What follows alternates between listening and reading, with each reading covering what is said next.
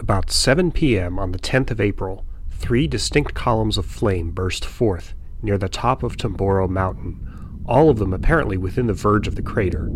In a short time, the whole mountain appeared like a body of liquid fire, extending itself in every direction. The fire and columns of flame continued to rage with unabated fury, until the darkness caused by the quantity of falling matter obscured it at about 8 p.m.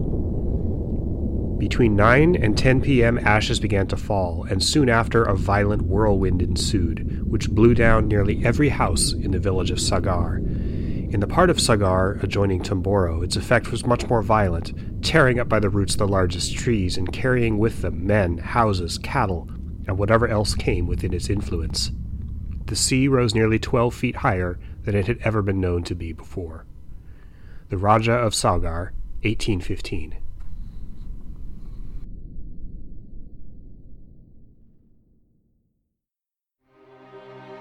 "200 years ago, in the second decade of the 19th century, the world was a strange, fascinating, and precarious place. It was a time of global conflict and uneasy peace. A time of great environmental change. A time of disaster and miracles, anomalies and mysteries. It was a time when our modern world began to emerge, and a time like almost no other in history. This podcast is about stories, true stories, of this remarkable era. This is the Second Decade Podcast. My name is Sean Munger. I'm a historian, an author, teacher, and podcaster. You can visit the website for this podcast at seconddecade.net. Second Decade is spelled out, all one word, two D's in the middle. Thanks for joining me on this journey into the past.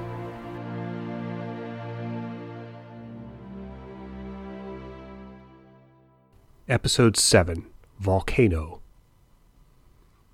On April 10, 1815, the mountain of Tambora on the island of Sumbawa in what is now Indonesia exploded.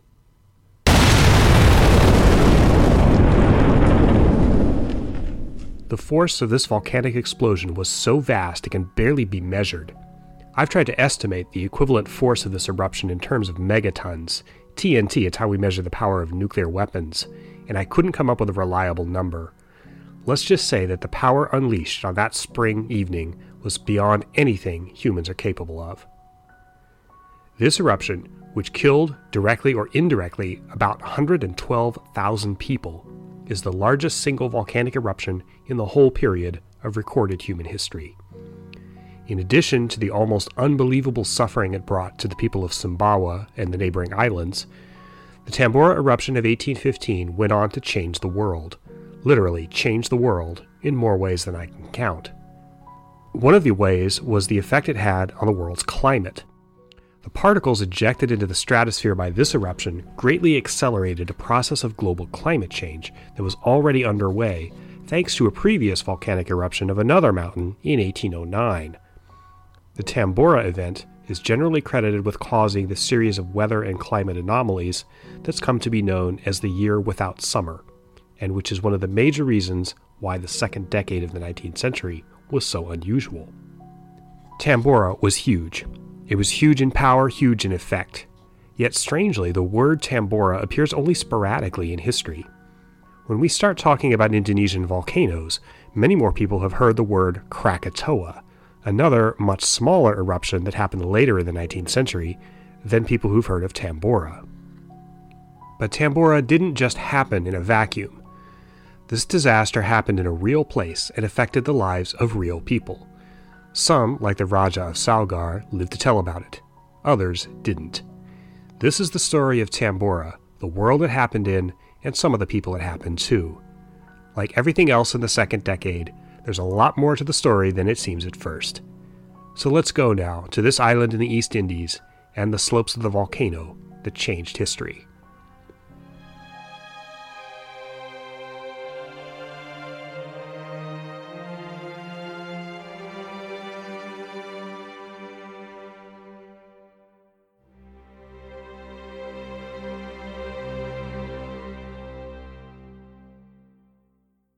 Sumbawa is a green squiggle of an island, nestled in a chain of green jungle islands called the Lesser Sunda Islands.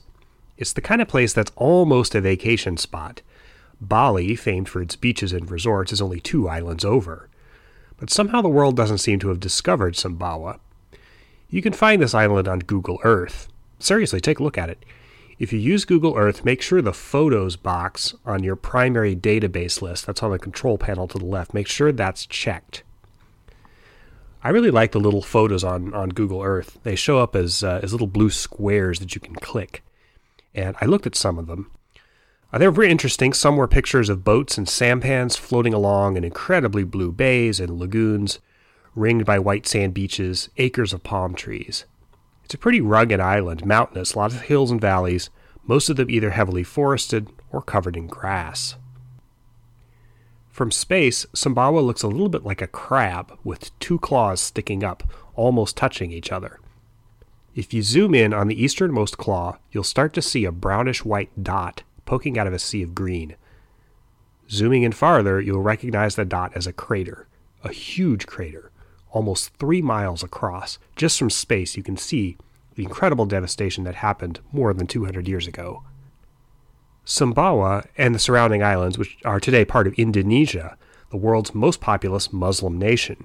But that country is a pretty recent invention. This area, perched precariously between Southeast Asia and Australia, between the Pacific and the Indian Oceans, has been one of the crossroads of the world for centuries. Indeed, Sumbawa is a kind of frontier. It marks a kind of unofficial boundary. The islands to its west were influenced culturally and religiously, mostly by India. The islands to its east were always a bit wilder, a bit more unknown. In the Middle Ages, Sumbawa was ruled by the Majapahit Empire, which was centered on the island of Java. But it was always sort of a frontier, pretty difficult to govern from afar. The Majapahit found this out in medieval times. The Dutch were to learn that lesson in the 17th century, and the British in the second decade. For a long time, Sumbawa was wired into the world, or at least a regional economy. A plant called sapinwood grows on this island, and it's been used for centuries to make red dye. Honeybees are also plentiful here, and in some corners of the jungle you find sandalwood. That's the high-value export that we met in the episode on Hawaii.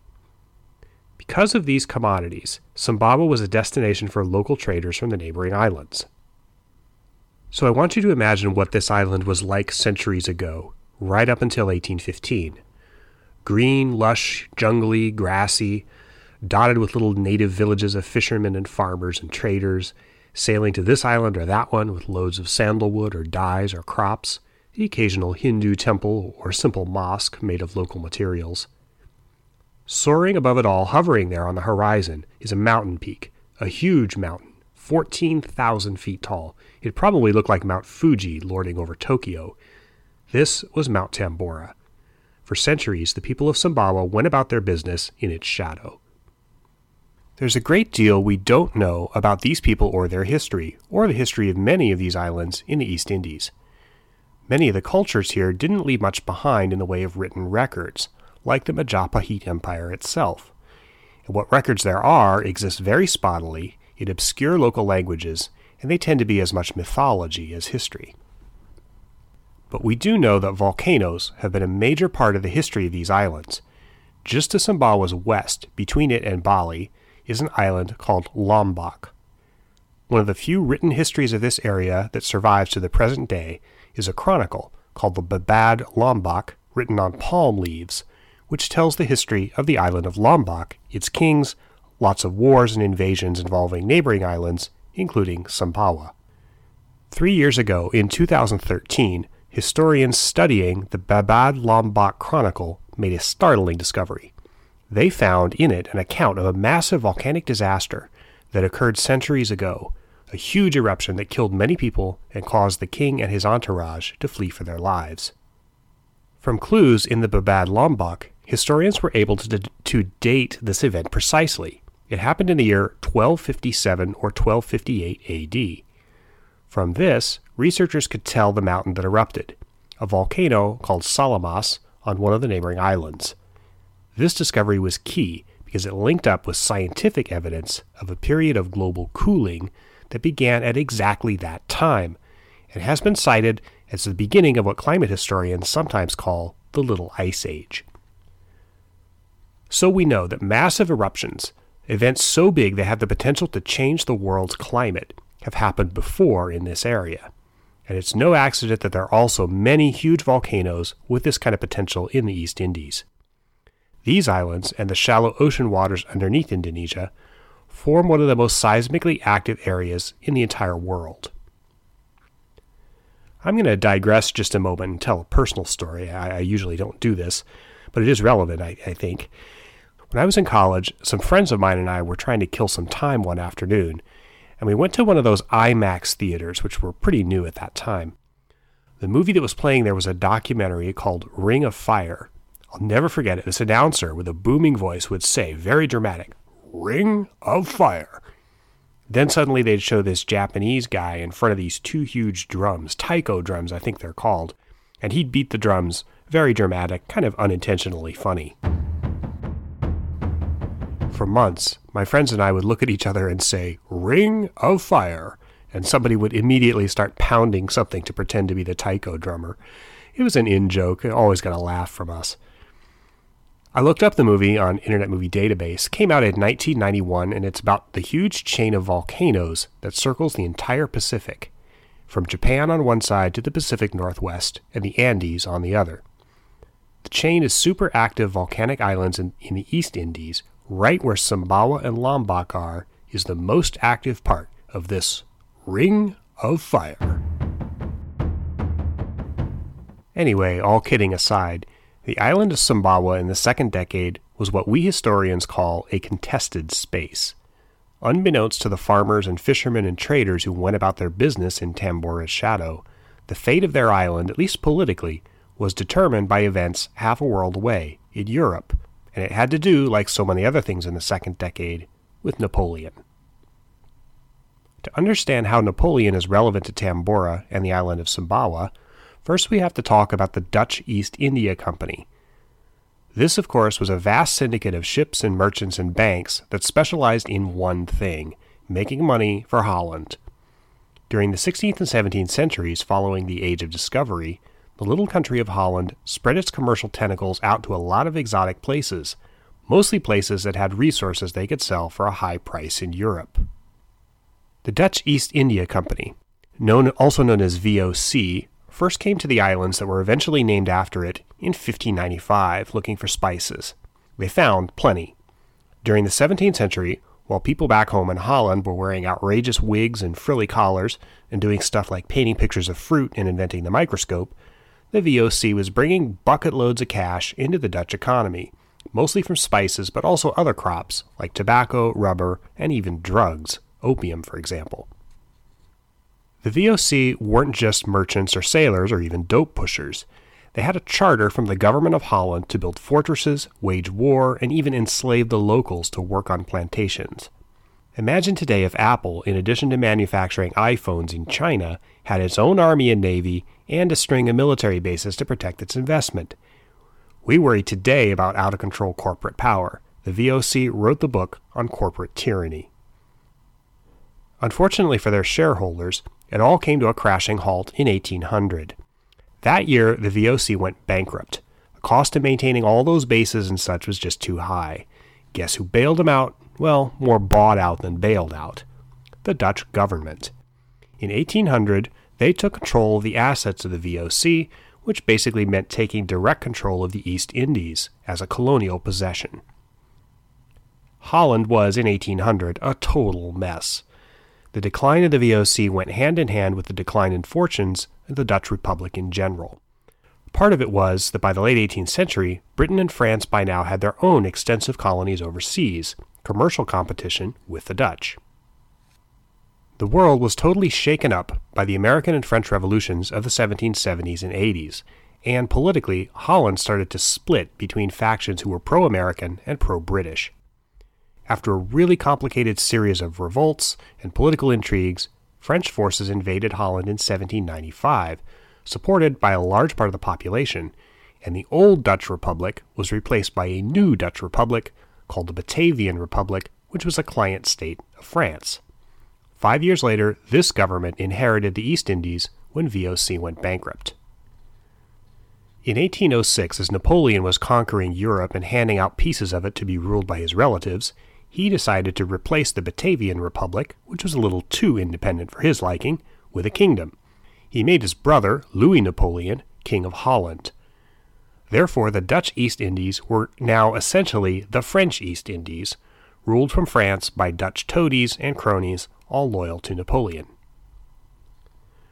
Britain wanted everything France had. So of course, the Brits started to think about grabbing the East Indies. The Dutch and French governors essentially made an armed camp out of the East Indies, anticipating a British invasion from India. They built a bunch of new forts and conscripted local people into labor gangs. Not really a very good way to earn the trust of the natives. In the summer of 1811, a huge British force dispatched from India invaded the East Indies. There was a series of battles and retreats, which takes way too long to get into, and a long period of action on the seas around the East Indies, where the British did what they did best at this time, which was to blast the holy bejesus out of everyone else's ships. In 45 days, the British were firmly in control of Java, the main island and administrative center. Lord Minto, the governor of India, I love that name, sounds like a candy bar, doesn't it? Lord Minto, anyway, he sends this fellow called Thomas Stamford Raffles to the city of Batavia on Java, we now call it Jakarta, to become the first British governor of the East Indies. Now Raffles, who's usually referred to as Stamford Raffles, was an interesting fellow. If you can believe it, he was only 30 when he was appointed governor. Born in Jamaica, his career started as a clerk in the offices of the British East India Company. He first arrived in Malaysia in 1805 and became intimately familiar with Southeast Asia. History remembers him most for founding the British colony of Singapore in 1819. I may have to do an episode on that. Stamford Raffles has kind of a double reputation. On the one hand, he's remembered as sort of a progressive governor. He introduced some law reforms and put some restrictions on slavery as it was practiced in the East Indies. It was a very different institution, I might add, from slavery as it was practiced in the United States, or even in the British West Indies, which is a subject we covered in episode 2. Raffles was definitely no abolitionist, but it does seem that he saw the writing on the wall that slavery was soon to be phased out in the British Empire. Raffles was also keenly interested in the people he found himself ruling. A big part of imperialism at this time was what you might call ethnographic imperialism. What I mean by this is, when Europeans conquered various parts of the world, they usually went around studying what they'd conquered, the habits and social structures of the local people, and especially their cultural and archaeological history. The French and British both did this in Egypt. British did it in India, French and Germans would do it in Africa later in the 19th century. This kind of ethnographic imperialism is why, for example, the British Museum in London is stuffed to the gills with ancient artifacts stolen from the various countries they ruled. Anyway, Raffles' memoirs are filled with descriptions of people of the East Indies, how they lived, their local politics and social structures, and what little the British could learn of the ancient history of the people who lived there. The tone of all this is very paternalistic, as you might imagine, but actually being interested in the people you conquered is what passes for being a progressive colonial governor in 1810. On the other hand, Raffles was a conqueror. After taking control of Java in 1811, he started sending out military expeditions to the surrounding islands, basically taking out the local rulers and establishing British control. For example, he took out the Sultan of Palembang, a fellow called Mahmud Badarudin II, who's evidently famous enough to appear on modern Indonesian banknotes. Raffles set up British bases that he hoped might endure if, perhaps when, the East Indies was returned to Dutch rule after the defeat of Napoleon, which by 1811 seemed increasingly likely. Still, I don't want to give you the wrong idea about how British rule worked in the East Indies. As it was in many of these tropical places that Europeans took over, colonial rule was sort of a very thin crust spread over the traditional indigenous ways of life.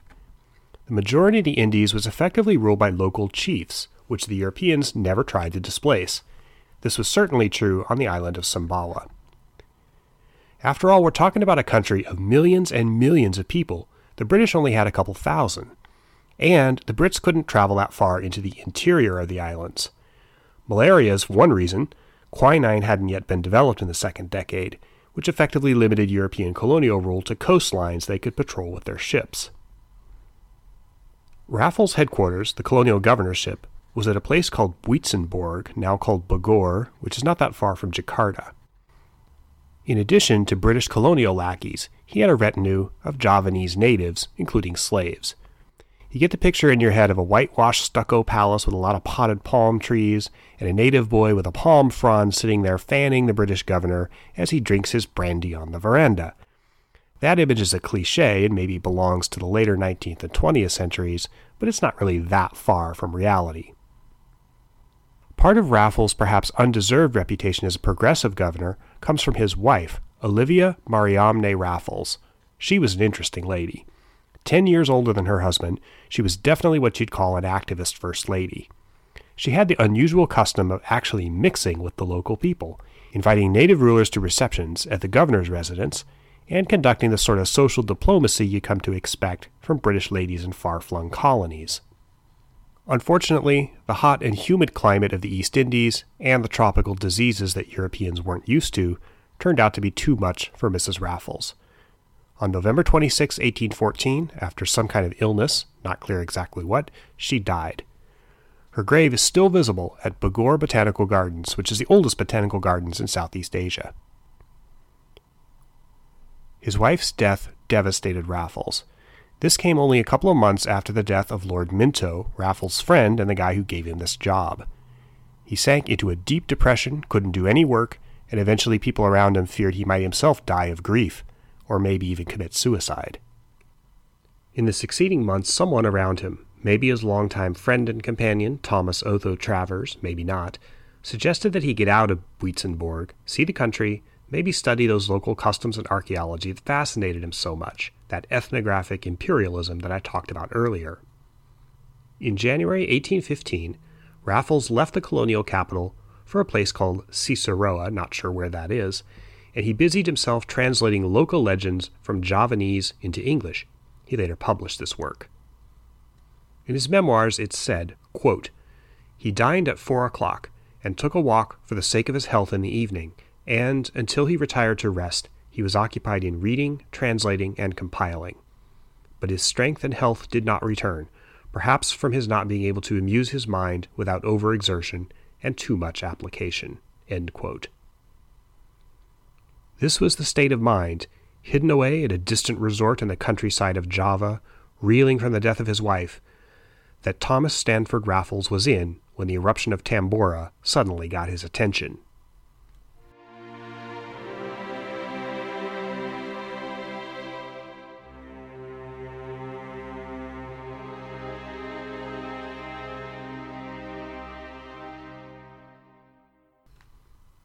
Tambora was thought to be extinct. It hadn't erupted in the lifetimes of anyone on the island of Sumbawa, and evidently not in the recollection of their collective history, or if it had, no one remembered it. Geologists think there were 3 eruptions in the distant past, one about 3900 BC, another about 1,000 years later, and the latest one was radiocarbon dated to about 740 AD. So there were no local legends about a mountain of fire or anything like that. Sometimes you hear that about volcanoes, like Mount St. Helens in Washington state, but not this one. Then, in 1812, just as the British were cleaning out the French and Dutch, and Mrs. Raffles was starting to hold her soirees at Buitenzorg, Tambora started rumbling. Volcanoes don't just pop like zits. A huge mass of molten rock, magma, don't you love that word? Dr. Evil from the Austin Powers movies gave it a certain cachet. Magma. Big blob of magma was coming up to the surface. During this process, you get ash clouds, earthquakes, that sort of thing. But even though the native inhabitants of the East Indies had centuries of experience with huge volcanic eruptions, it's not like anybody was panicked. Still, even though there were no records, you have to figure that with their knowledge of the land, somebody suspected something big was happening.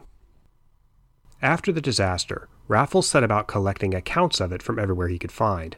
British naval captains and officers, traders, even local rulers, like the Raja of Salgar, who I quoted at the beginning of this episode. In fact, compiling accounts of the eruption of Tambora, the British at that time called it Tamboro, This seems to have been one of the activities that Raffles used to regain his strength after his wife's death. On April 5, 1815, someone, and Raffles conveniently didn't write down exactly who, noticed the first really big activity on Tambora. Here's the account. Quote, "The first explosions were heard on this island in the evening of the 5th of April. They were noticed in every quarter and continued at intervals until the following day. The noise was, in the first instance, almost universally attributed to distant cannon, so much so that a detachment of troops were marched from Jakarta in the expectation that a neighboring post was attacked.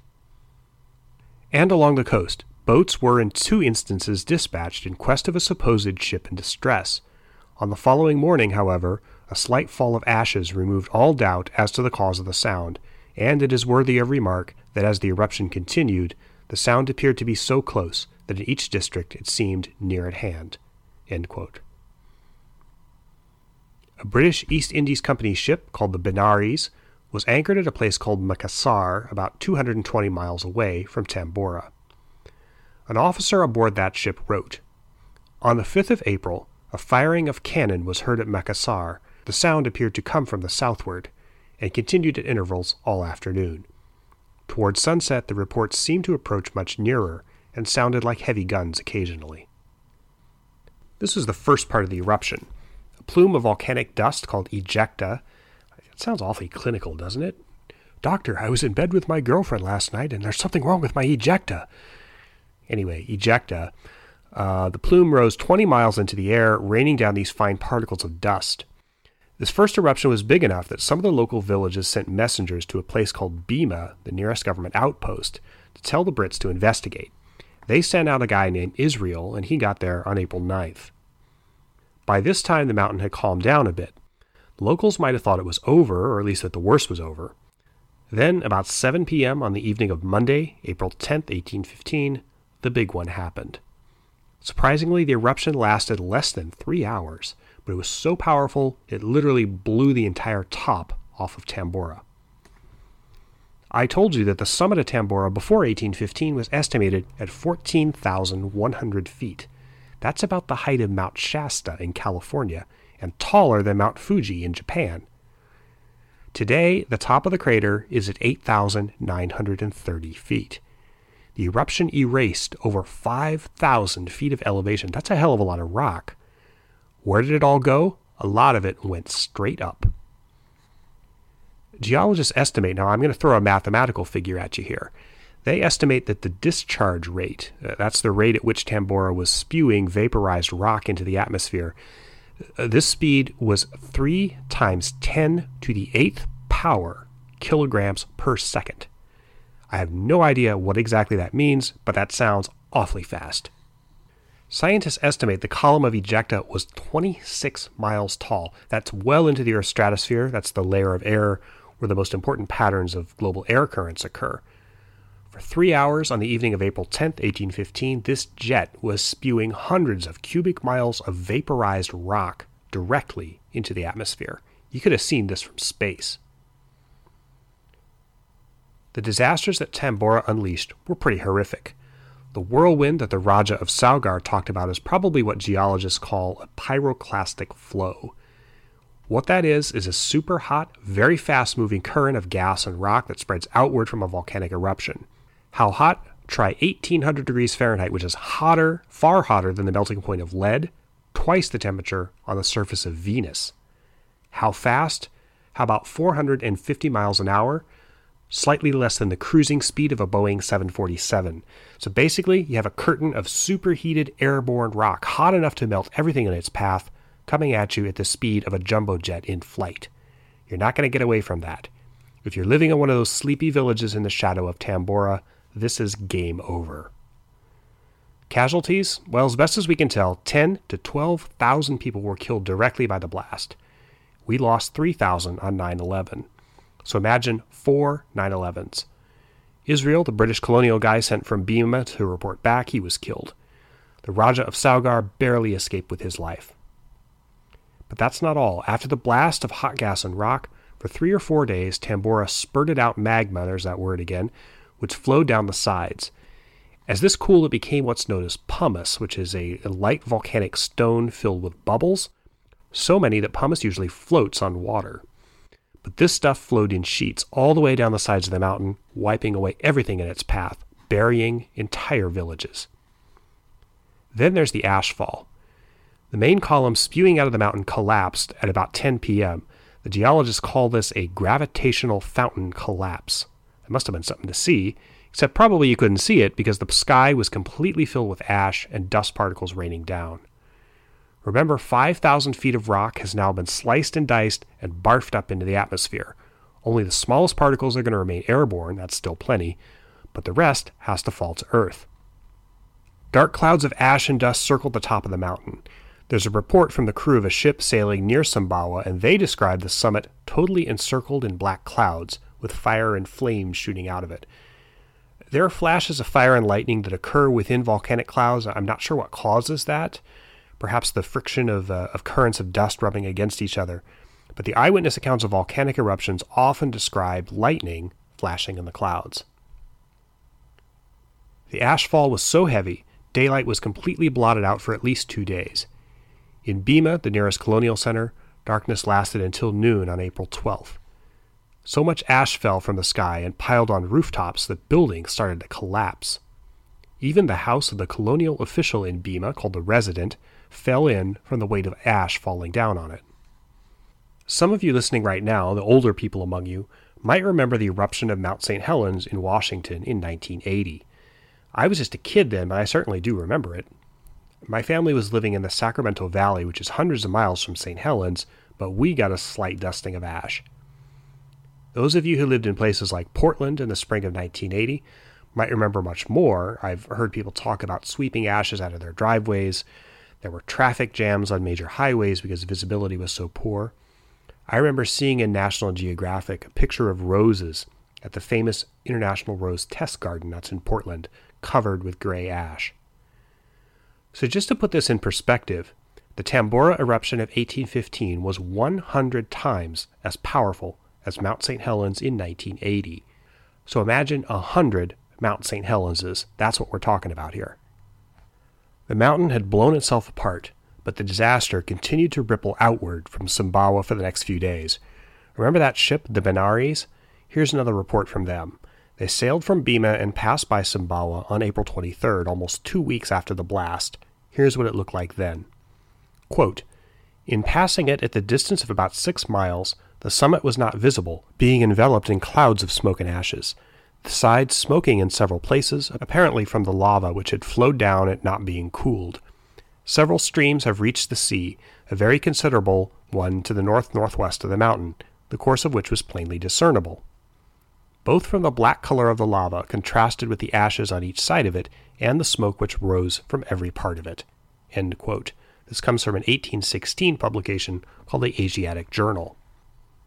Almost everyone in Southeast Asia knew something big had happened.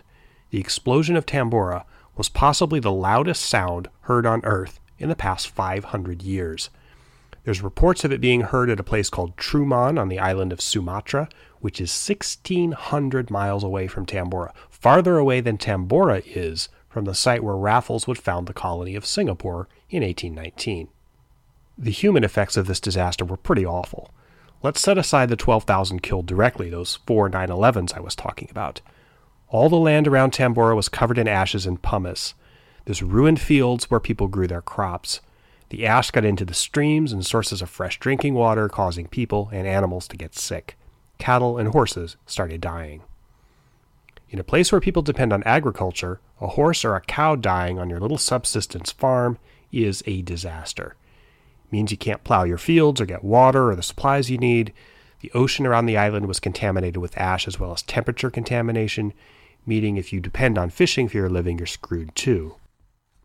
Famines and outbreak of disease rippled outward from Tambora in the months that followed the eruption.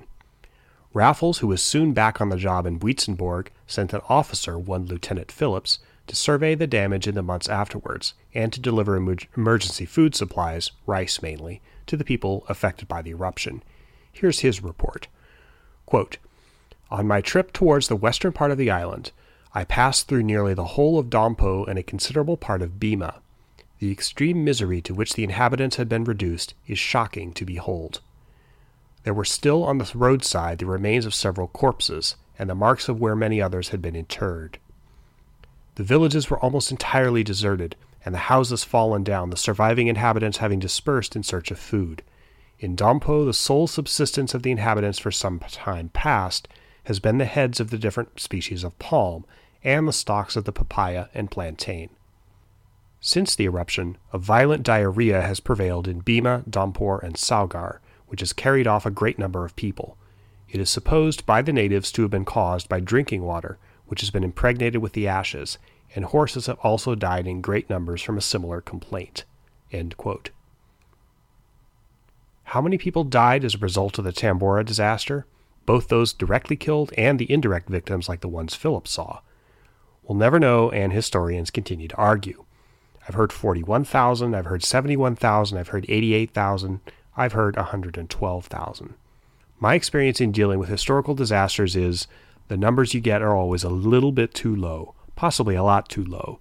It's real easy to underestimate, especially when dealing with native peoples living in rural places where governments don't tend to count them. The eruption of Krakatoa in 1883, 10 times smaller, killed about 40,000 directly.